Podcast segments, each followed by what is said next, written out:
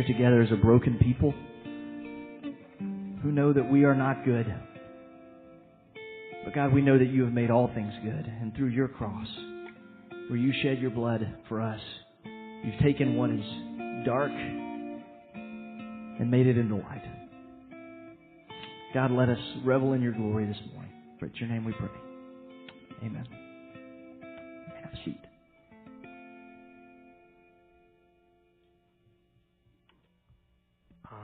As you are being seated, if you want to turn in your Bibles to the book of Acts, chapter 10, that's where we're going to be uh, starting out today. So uh, jump over to Acts chapter 10. We'll roll into that in just a minute. Uh, it is great to see you guys. You sound awesome as you uh, worship and celebrate and sing this morning, and so uh, thankful for uh, for the chance we get just to sing God's praises.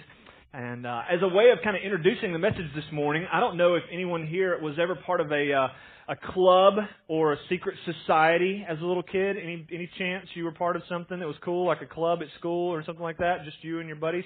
Uh, maybe not. That was maybe just me. I don't know. Um, we had a, this kind of boys club that was going on on our playground at school, and so uh, you know we we had this whole thing going on where it was really select. Only a certain few, few people could kind of be in the club, and we had our secret handshake, and and which was kind of this cool high five and jump and kick and stuff, and so it was really awesome. Um, but that was just kind of our way of getting to know. And basically, what it meant to be in our club was we got to choose who got to play basketball with us on the playground, and so uh, that was our way of just kind of being like in control of who could get on the court and play, and um, anybody else we kind of chased off or ran away and so that's just kind of our deal um, well recently we found out that our son was in a, uh, a, a club at his school um, called the rocky top club which is the coolest name ever for a club.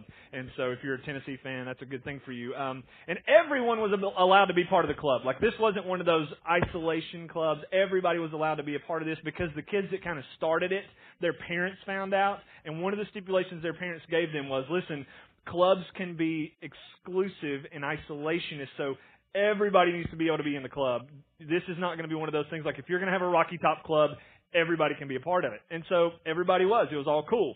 Until somehow uh, my son made one of the other boys jealous of this relationship that was going on within the club between some buddies.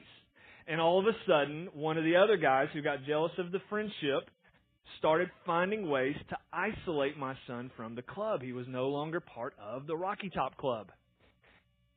So he comes home and he's all distraught and crying and sad and everything. He's a, he's in first grade, by the way. He's not like this would be bad if he was in high school and y'all were like, oh, that is terrible. Um, he's a first grader, and so this was devastatingly.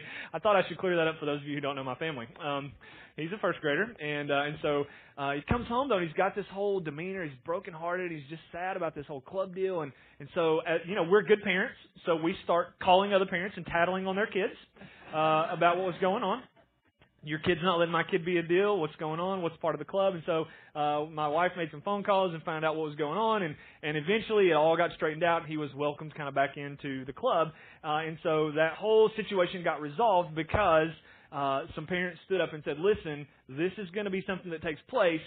Everybody gets to be in."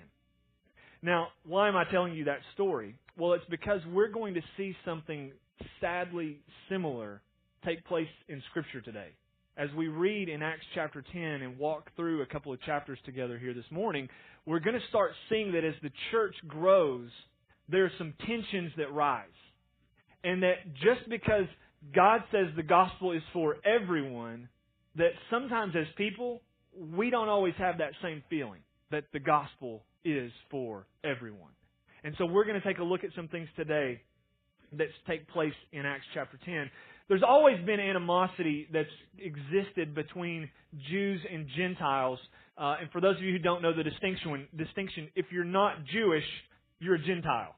So unless you're in the room today and you have a Jewish history, background, family, culture, you're Gentile, okay? Uh, and so there's always been this animosity, this separation between Jews and Gentiles. Uh, but when the church started forming, the question was, okay, how is this all going to go? When Jews and Gentiles start kind of coming together, what are we going to see? And initially, the gospel was proclaimed to Jews in Jewish territories. The first believers in Jesus for salvation through by grace through faith were Jewish people. The gospel was proclaimed in Jerusalem. And then after persecution broke out in Jerusalem, the gospel started spreading to Samaria and to Judea. But those are still Gentile or Jewish areas. So the gospel is primarily reaching Jewish people. But today what we're going to see is that a new way of spreading the gospel is going to start coming about. And so there's a centurion in Acts chapter 10, and I'm just going to overcap these first 23 verses so we don't read them all, but I want to overcap this for you uh, and kind of tell you the story. There's a, a centurion named Cornelius who lives in a place called Caesarea.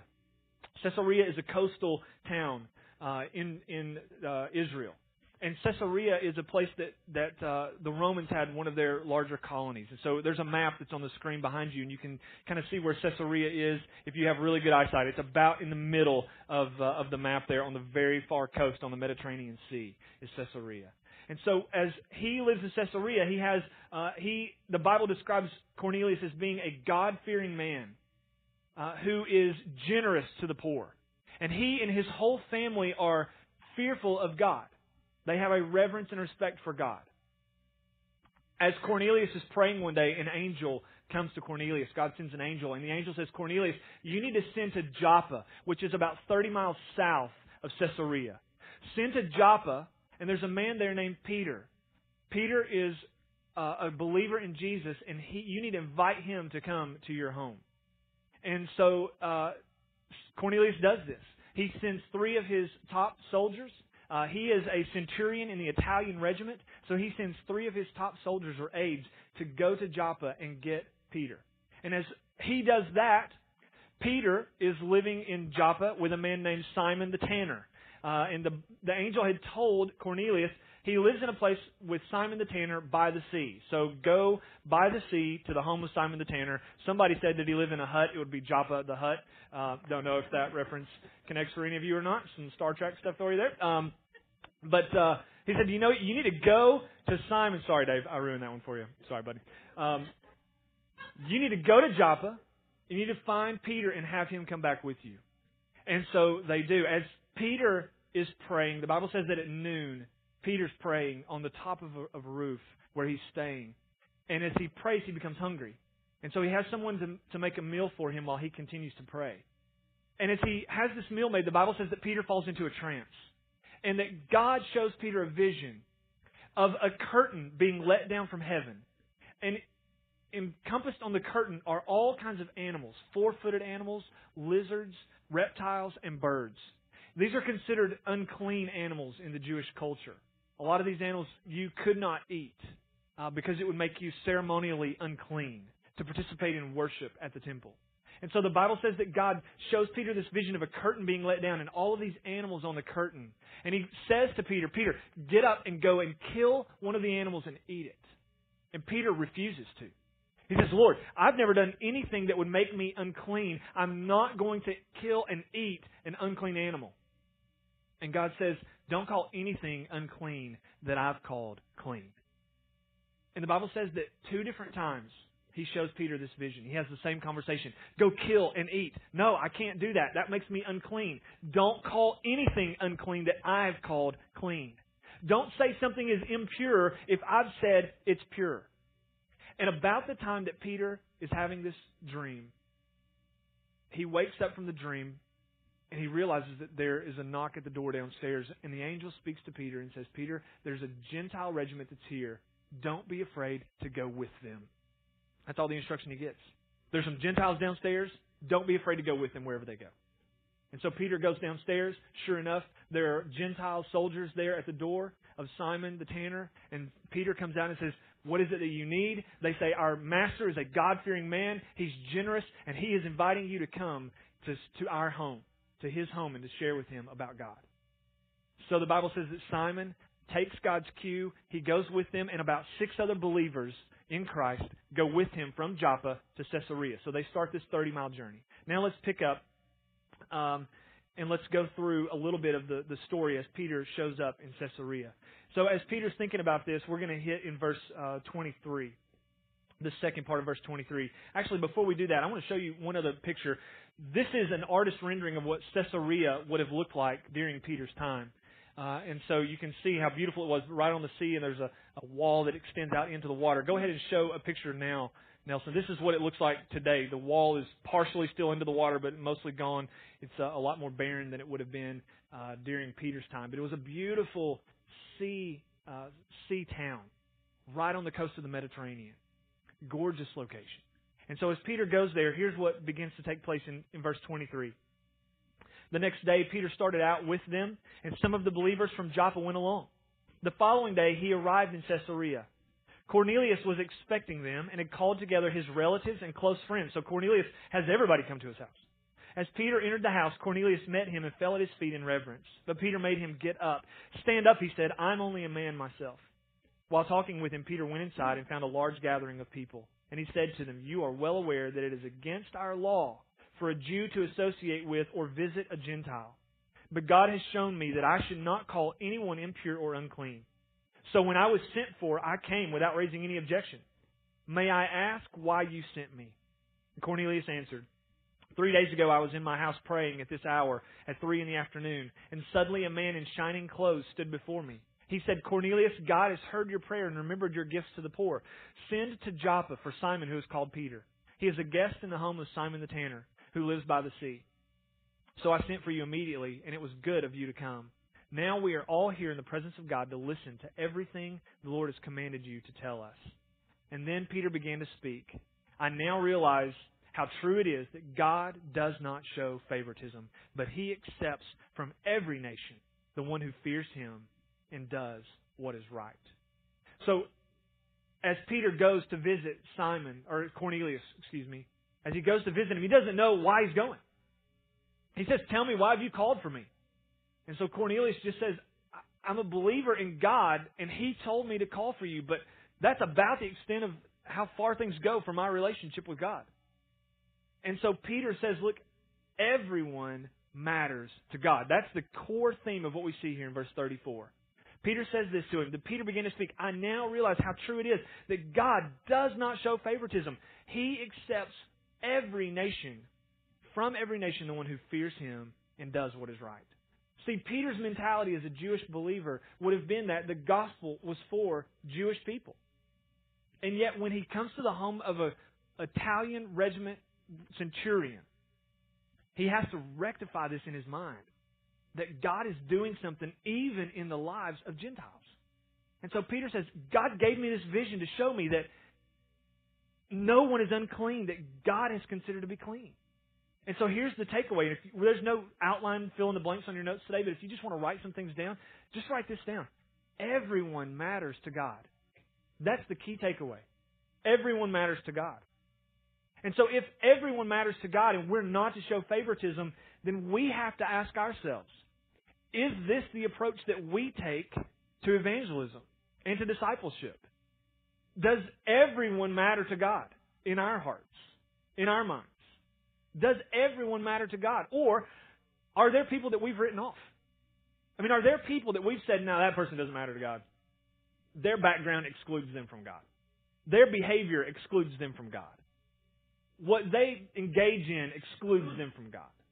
Are there people we've written off?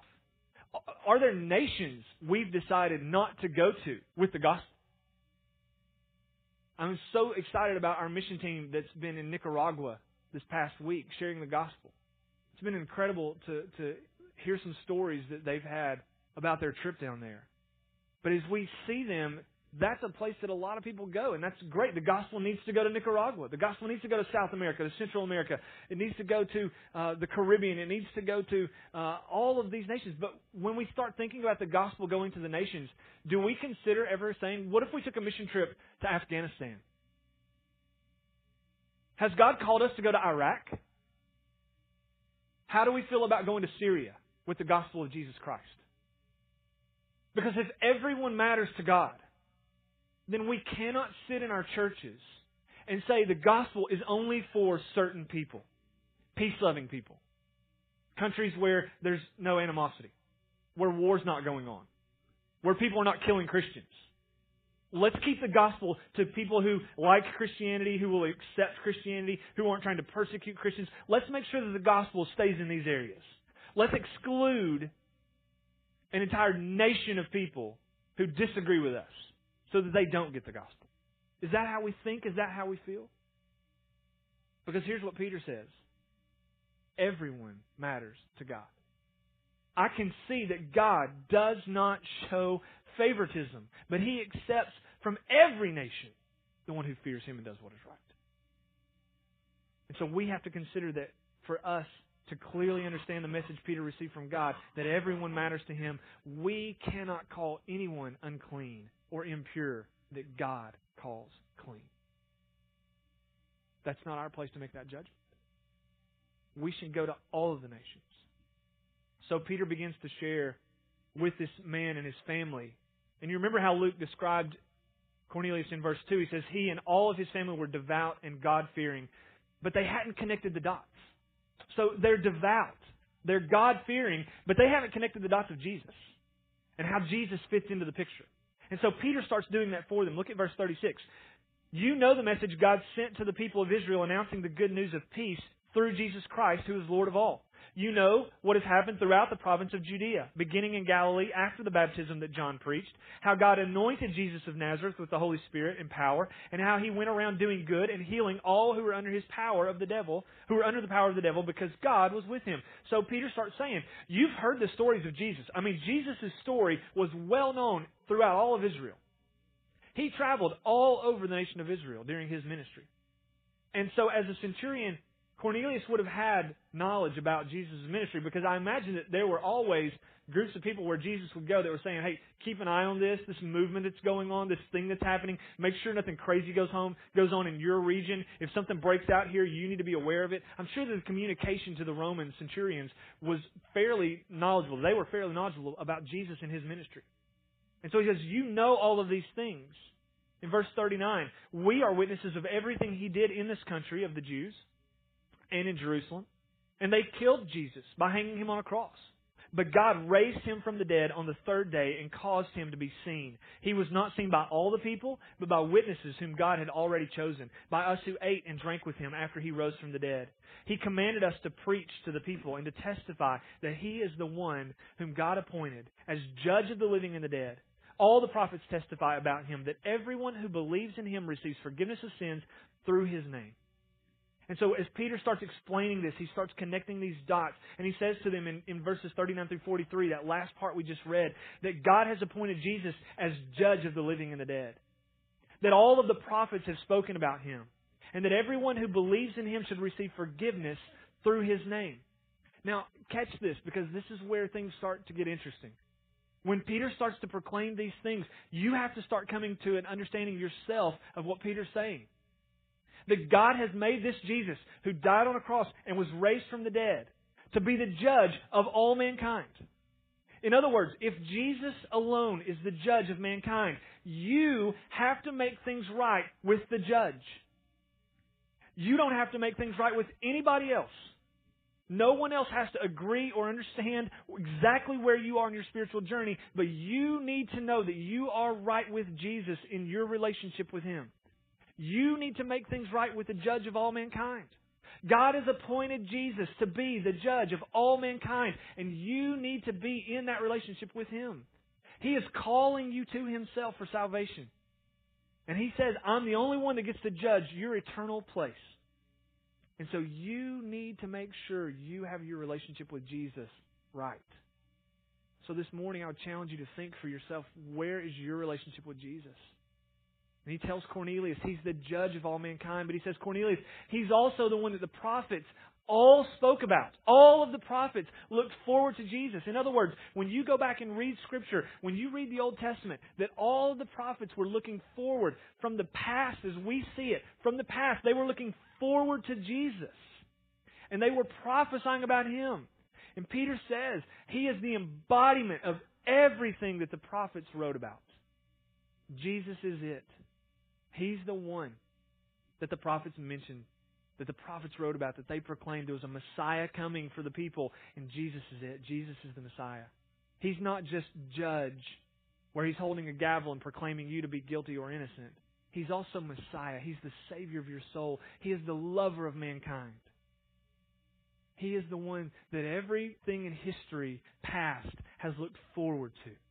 To see you where you are and to make a way for you to be connected with God through Jesus.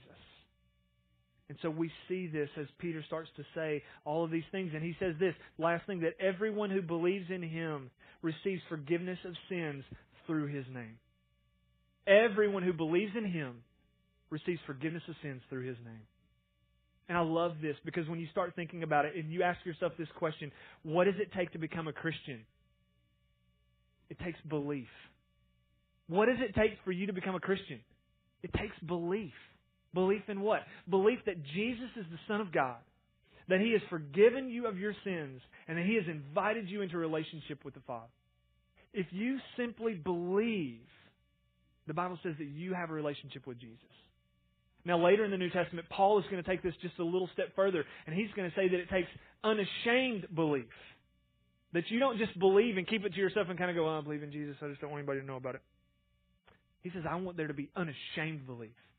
So Paul writes, if you will confess with your mouth that Jesus is Lord and believe in your heart that God raised him from the dead, then you'll be saved. It's still belief. This is not a works based salvation like you're only saved if you tell people the gospel. He's saying it's unashamed belief. Don't just believe it, tell people you believe it. Because it's with your mouth that you confess that Jesus is Lord. And you believe in your heart that God raised him from the dead. And you'll be saved. So you come to Jesus through that means. And Jesus echoes this same idea in Luke chapter 9. He says this, Luke chapter 9 verse 26, Whoever is ashamed of me and my words, the Son of Man will be ashamed of them when he comes in the glory and the glory of the Father and of the holy angels. So Jesus says, listen, if, if you're not willing to be bold enough to proclaim your belief in me on this earth, then I won't stand in front of my Father and proclaim that you've had a relationship with me if you're un, if you're ashamed of me here, I'll be ashamed of you before my Father. But anyone who is unashamed of me here, I will welcome you freely into my family. And so there is an unashamed belief that we have that brings us to salvation. Now, in Acts chapter 10, verse 44, this is where things start to get really interesting in the story because it says this while Peter was still speaking these words, as he was proclaiming the gospel, he doesn't even get to the end of his message. The Holy Spirit came on all who heard the message. And the circumcised believers, the Jewish believers, who had come with Peter, they were astonished that the gift of the Holy Spirit had been poured out even on Gentiles. So this is amazing because they, this violates everything they knew to be true about a relationship with God. That a relationship with God for the Jewish people was God's promise for them. God had a covenant relationship with the Jewish people. You'll be my people, and I'll be your God. And so they thought God is only for the Jews. They missed the idea that God was for all people. And so as Peter proclaims this and as he's teaching them, something fascinating happens. The Holy Spirit is poured out on these Gentiles. And it's amazing. The believers who are Jewish, I love how it says the circumcised believers. The Jewish believers are there. And they go, they see this happen. Peter, in the middle of his message, I mean, if you could just imagine, like in the middle of me preaching today, some of y'all just started going, "That's it, don't even, just stop. Let's. Just, I just want to invite Jesus into my life right now." That'd be cool. We can just stop right now, okay? That's what happens here. The Spirit of God is poured out on these believers. And here's what's interesting is they are you start to see barriers broken. First, the gospel had broken barriers between Hellenistic Jews and um, Hebraic Jews. Then the gospel had been received by Samaritans. Remember last week as we talked about the fact that as persecution took place, that they started going into Judea and Samaria. Why was it important that they go to Samaria? The Jews hated the Samaritans. They were an unclean race of people, half Jew, half Gentile. They were seen to be repulsive to the Jewish people. And yet the gospel went to the Jew, to the Samaritans. And so the gospel had broken down walls between Hebraic Jew and Hellenistic Jew, between Samaritans and Jews. And now we start to see that the Gentiles are receiving the gospel. The gospel is breaking down every barrier imaginable. And what we find from this is that everyone matters to God. Everyone. And Peter's blown away by this. The Jewish believers are blown away by this. Everyone matters to God. The Gentiles are even experiencing the gift of the Holy Spirit. And as it goes on, it says that the gift of the Holy Spirit, as it came on these people, that they began to speak in tongues. And you go, okay, so there are people with theological beliefs out there who have kind of said it is imperative that if you are going to be a believer that you have to have a sign of your belief in Jesus and the speaking tongues is that sign. So is that what's going on here? No, that's not what's going on here. It is not imperative that you speak in tongues in order to be a believer in Jesus. We don't put expectations on people to say, well, you're not truly a believer unless you've had this experience where you've spoken in tongues, you've communicated in a language that you don't speak. You just started doing that because it was a gift of the Holy Spirit. That takes place here. It's not a requirement for salvation. Nowhere in Scripture does it paint that picture. In so many other places in Scripture, when people accept God and the Holy Spirit is poured out on them, there is no external sign like this. There's just the belief that they say, I want to believe in Jesus. Can I be baptized? Yes, let's be baptized. Let's do that. Let's move forward. Go and proclaim the gospel. But in this instance, why is it important? Why does Luke draw out this fact that they begin speaking in tongues? This is a sign not for the Gentile believers, this is a sign for the Jewish believers. This is there in order to help the Jewish believers connect and go, do you remember Pentecost?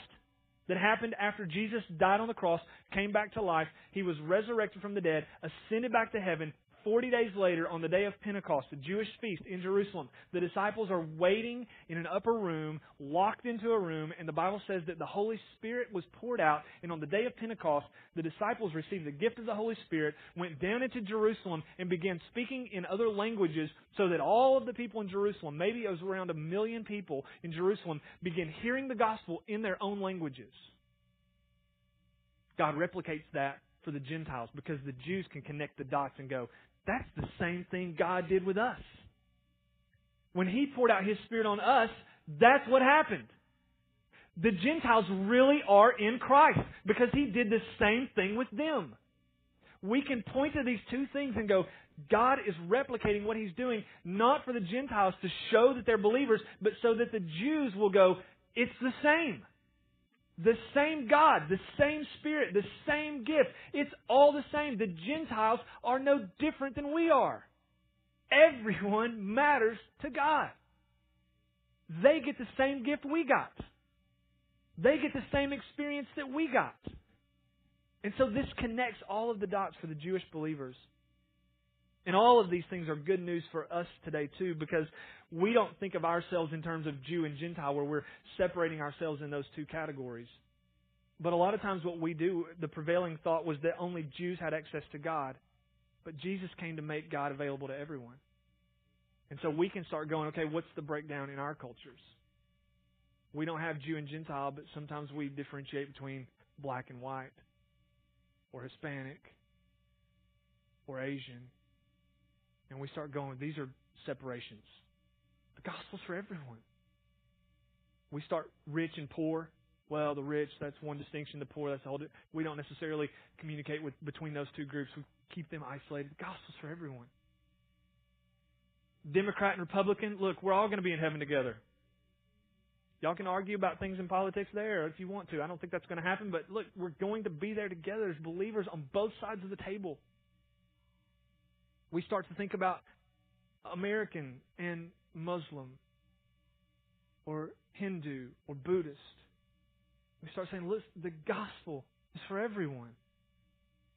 Peter's helping us see that. He's helping point these things out, and what God is doing is incredible. But the truth is, not, not everybody feels that way.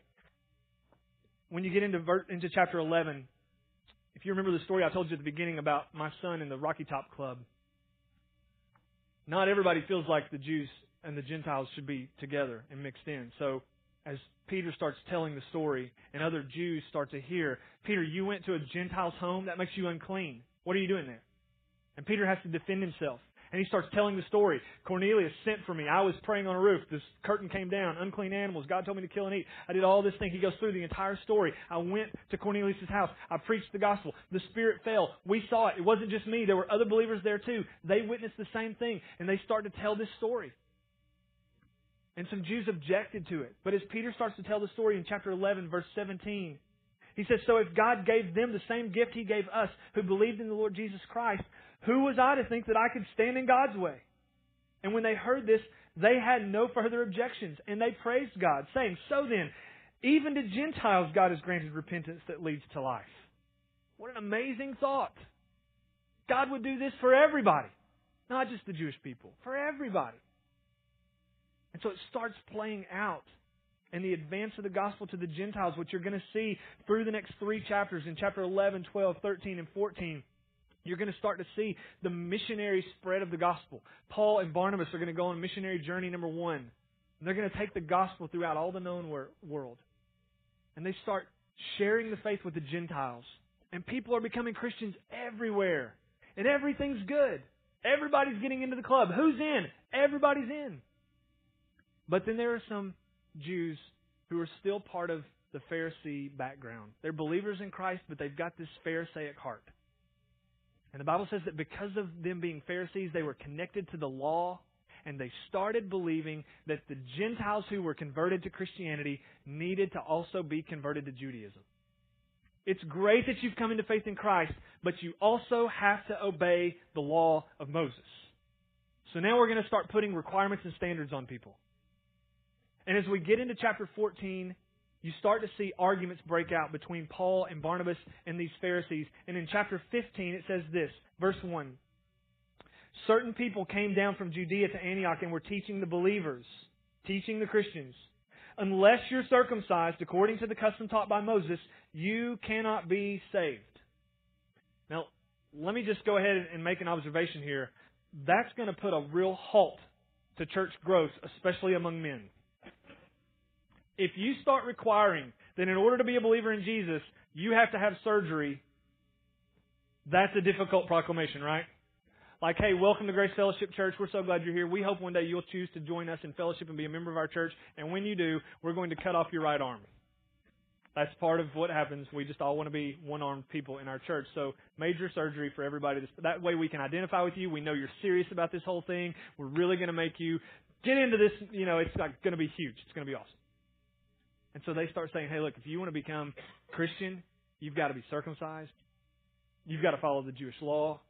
There's this whole thing you've got to run through. Here's the hoops you have to jump through. And this is what happens. When organizations start to form, restrictions start getting put in place. And when restrictions start getting put in place, we start requiring things of people to keep people out. And that's not what the gospel's about. And so Paul comes back to Jerusalem and he has what's known now as the Jewish Council or the Jerusalem Council. And basically, what takes place in the Jerusalem Council is this that Paul stands up before all of the apostles and he starts to tell them about what's going on. Hey, the Gentiles are coming into faith in Christ, but there are some Pharisaic Jews who are believers in Jesus, but they're expecting them to become Jewish, to follow the Jewish law. What are we going to do about this? And so this council takes place in chapter 15, verse 6 the apostles and the elders met to consider this question. So after much discussion, Peter got up and addressed them. Brothers, you know that some time ago, God made a choice among you that the Gentiles might hear from my lips the message of the gospel and believe. God, who knows the heart, showed that he accepted them by giving them the Holy Spirit, just as he did to us. He did not discriminate between us and them, for he purified their hearts by faith. Now then, why do you try to trust God or test God by putting on the necks of Gentiles a yoke that neither we nor our ancestors have been able to bear? No, we believe it is through the grace of our Lord Jesus that we are saved just as they are. And so Peter's argument is listen, guys, we're trying to put unfair stipulations on these guys. We want them to follow the law. And so let me illustrate this, if I can, this way. The Jewish law, we're going to use some Legos this morning. The Jewish law had ten commandments, right? So here's our ten commandments. Five of them related to what it meant to love God. Five of them related to how it meant to treat other people. And so we have vertical commandments for how we deal with our relationship with God. We have horizontal commandments for how we deal with other people. There are ten. And yet with those ten, we break them all the time. Don't covet what other people have. Broke that yesterday. Don't lie. That was like 10 times this week. Don't commit adultery. Jesus came along and said if you lust after somebody, you've committed adultery. That that's a difficult one for me. We break these all the time. And so then Jesus comes along and Jesus says, let's just take, what's the most important commandment? Well, here you do. Here's what you do. Love the Lord your God with all your heart, soul, mind, and strength, and love people as yourself. Jesus breaks it into two. Listen, if you'll just love God with everything you have, and love and respect people, you'll do good in keeping the law. Let's just do those two things. Well, we don't even handle those really well, do we? We don't always love God the way we're supposed to. We sure don't love people the way we're supposed to. Jealous, envy, strife, animosity between brothers and sisters, arguing, hatred, discord, whatever it is. Now, after the Ten Commandments, here's what comes along. The Jews have 630 laws.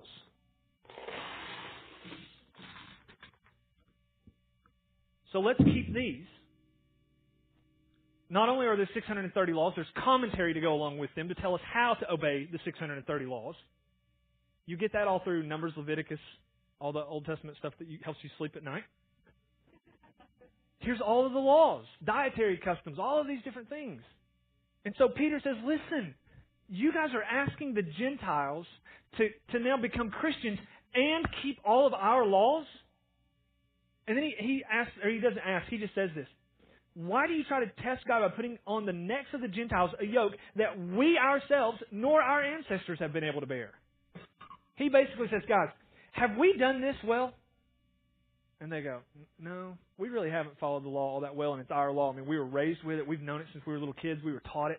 He goes, how are you going to expect a Gentile who's never even heard of our dietary restrictions to follow these things? How do you expect them at age 30, 40, 50 to, to grab a hold of this stuff and say, oh, yeah, we'll start doing that now? Because let's don't put this on them. They've received the Holy Spirit. They believe in Jesus. Let's leave it at that. It takes belief, unashamed belief, to be in the church of Jesus, in the kingdom of God. Peter says, let's leave it at that. So James, Jesus' half brother, stands up. He quotes from Amos chapter 9, and he says this it, After this, I will return and rebuild David's fallen tent. Its ruins I will rebuild and I will restore it. He's speaking of the Messiah. This is a quote from prophecy. That the rest of mankind may see the Lord, even all the Gentiles who bear my name. And so James stands up and says, Listen, Amos predicted this. Even the Gentiles who bear my name. I'll come back and restore them. This gospel is for everyone. It's for everyone. And so James makes one last astute observation. James says this It's my judgment, therefore, that we should not make it difficult for the Gentiles who are turning to God. Isn't that beautiful? Here, here's my observation, guys. It should not be difficult. Let's not make it hard for people to come to Jesus. Let, let's throw the doors open and let's make it easy for people to walk in. And so for us, when we think about this, here's some things we have to think through. Don't ask people to change who they are before coming to Jesus. Only Jesus can change people. Like if you start saying, man, I would love to invite you to church, but you swear a lot. I'm really afraid you're going to do that at church. So if you'll stop swearing, when you get that under control, I'll invite you to come to church with me. Don't expect that. Let's get comfortable with people who swear in our church. How about this one? Hey, your marriage is a wreck. I'd love to invite you to come to church and hear the, the good news of hope in Jesus, but why don't you fix your marriage first? Get that whole thing all put back together, and then come back to Jesus. Come to church with me. Well, you'll find about Jesus, and He'll help you. Wait, he, he won't help you because you've already done the work. He's saying, don't, don't put those expectations on people. Let's get comfortable with people being here who have broken marriages, who have broken relationships. Man, I'd love to invite you to church, but your drug habit is just difficult for me to, to think you're going to be here and maybe high. You might be drunk when you come to church. Hey, guys, let's get comfortable with people who are drunk or high being in these chairs around us, being in our community groups. Man, it would be awesome if you came to my church, but you're living in a homosexual relationship and I just don't think that it's appropriate for you to come to, to church. Because, you know, Jesus hates gay people. I'm sorry, where is that? How about let's get comfortable with the idea that people who are living in a homosexual relationship might sit in our church? and that we would love them and respond with grace to them. And that we would let Jesus and the Holy Spirit convict them of where they're living in sin. And by the way, it's not just homosexual people who are living in sin. We got a lot of problems within our own church where it comes to sin and dealing with things we don't talk about. Gluttony is not one we hold real high, but some of us will eat until we're stuffed today. There are some things that we just don't like to deal with. Pornography is the same as a sexual sin as homosexuality is. Did you know that? Do you know what the largest day of the week that pornography is viewed in the United States is? Sunday. Which means that a lot of Christians will go home today and plug up, turn on their computers, and they'll watch porn. Let's not make distinctions about people because we're all dealing with some sin in our lives. Let's love people and accept them and embrace them. And let God make the changes. Now, with that being said, let me make a statement to you here that I think is important. And if you want to write this down, you're welcome to. But we have to ask a question Is the church a club for church people? Or is the church a place for sinners to be exposed to the grace and the love of Jesus? That's what we have to decide. That's what the Jews were dealing with when the Gentiles started coming into faith. Is Christianity a club for Jewish people? Or can anybody be in this thing? Is the church a place for church people, or is the church a place for sinners to be exposed to the grace and the love of Jesus? Now, for those of you who may be uncomfortable by the last five minutes of things that I've said, let me make a couple of statements. Number one is this as we close loving and accepting people does not mean we'll endorse or condone their lifestyle choices. Would we want people who are living in an openly homosexual relationship to be here? Absolutely, they're welcome here. Will we begin performing same sex marriages and putting people who are practicing homosexuality in leadership positions in our church? No, we won't. We still have biblical standards that we live by and mandates that we believe that would exclude them from doing that. But are they welcome here? Yes. Will we love them? Yes. Some of you may have issue with that. I'm sorry. But Jesus is for everybody. We need to be ready to welcome people in. Our role is to love them and point them to Jesus and let the Holy Spirit make changes in their lives. So here's how we're going to close. I want to read you one last statement from James. James writes a letter to the people who have these expectations put on them. And he writes this and says in verse 24, chapter 15, verse 24, We've heard that some went out from us and without our authorization, and they disturbed you, troubling your minds by what they said. So we all agreed to choose some men and send them to you with our dear friends Barnabas and Paul, men who have risked their lives for the name of our Lord Jesus Christ. Therefore, we are sending Judas and Silas to confirm the word of mouth that we are writing. We want you to know this is not just a letter you're going to receive. We're going to send people with them to, to make sure they can proclaim the truth. Verse 28. It seemed good to the Holy Spirit and to us not to burden you with anything beyond the following requirements. You're to abstain from food sacrificed to idols from blood, from the meat of strangled animals, and from sexual immorality. You will do well to avoid these things. Farewell. No laws, no Jewish customs. Thank God, no circumcision if you didn't want that. That wasn't going to be expected. He says, listen, you do these things. You abstain from food that's been sacrificed to an idol, that's been strangled, that has blood. Why is that important? What he's saying is basically this as Jews and Gentiles come together, Jewish people have certain practices. Let's make sure we honor them. As Gentile believers, you have the freedom to eat that stuff if you want to. But if you sit down with a meal with a Jewish person, let's don't be a stumbling block to them. Respect and honor one another in the way you treat each other. And then the second thing is abstain from sexual immorality. That that's encompasses a lot of things. The Greek word there is porneia. We get our, our American word pornography from that word. Sexual immorality is all types of sexual immorality. Not just homosexuality, we like to include that one, but it's extramarital affairs, it's looking at pornography, it's divorce, it's all of these things that are sexually immoral. And so he says, You abstain from those things. Watch out what you eat when you're fellowshipping with your believers who are Jewish, and don't be tied up sexually in ways that are outside of God's plan. Sex, sex was used in the Roman culture and the Greek culture in their worship practices. He says, let's keep worship pure. Don't engage in that. Let's keep our relationship with God pure and our relationship with one another pure, and we'll do just fine. Farewell. Let's keep this easy. Who's in? Everybody's in. Everybody who believes in Jesus is in. It's that belief.